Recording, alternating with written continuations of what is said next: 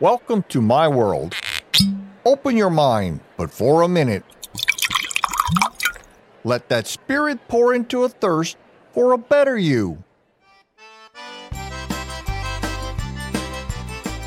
Hello, you are listening to Consider If You Will, where humanity is distilled into prose of brevity.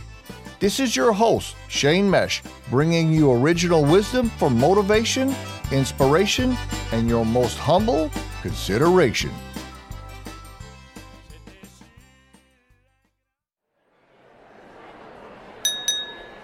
Join me for a toast. Raise your glass and let us consider the meaning behind today's words. It is the myth of toxic masculinity that fails to separate bad behavior from the need of real men. Salute.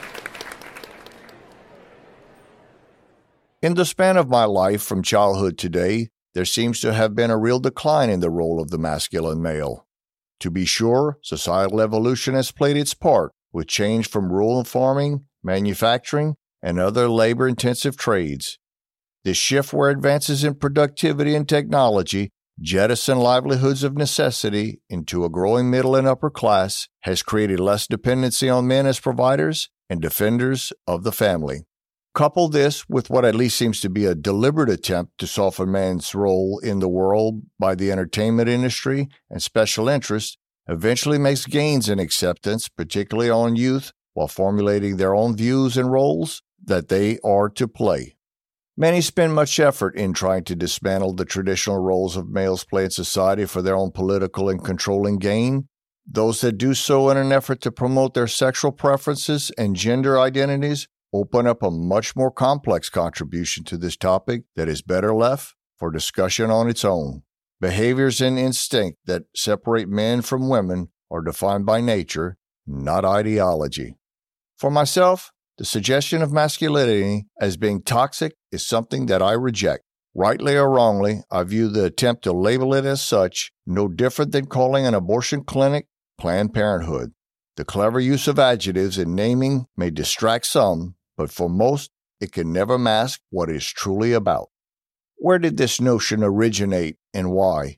Much can be derived from those studying, defining, and promoting this as toxicity yet in doing so, leave no room for correcting the very behaviors it seeks to eliminate. Masculinity is a good and necessary part of human existence. It is a rite of passage from that of a boy to becoming a man that should be celebrated, not suppressed. Describing masculinity in this way only serves as an attempt to define the male as inherently bad, which of course is far from the truth.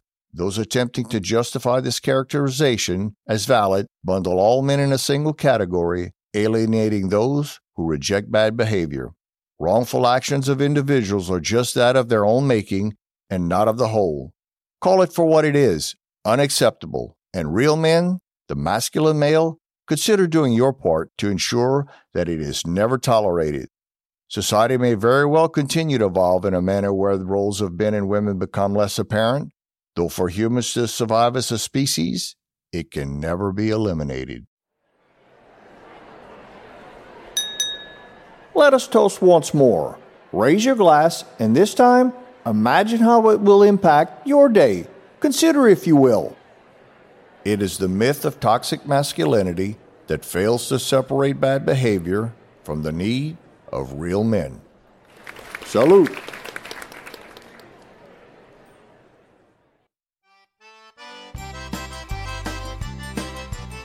Remember, a better world starts with your selfless service to mankind.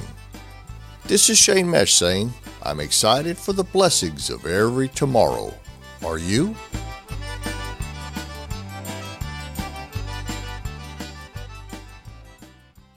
Coming up in our next episode, a bit of sage advice. See you here tomorrow. Thank you for listening. Get free daily inspiration by subscribing to this podcast and please share with your friends. Visit us at considerifyouwill.com. Let's continue the conversation. We would love to hear from you.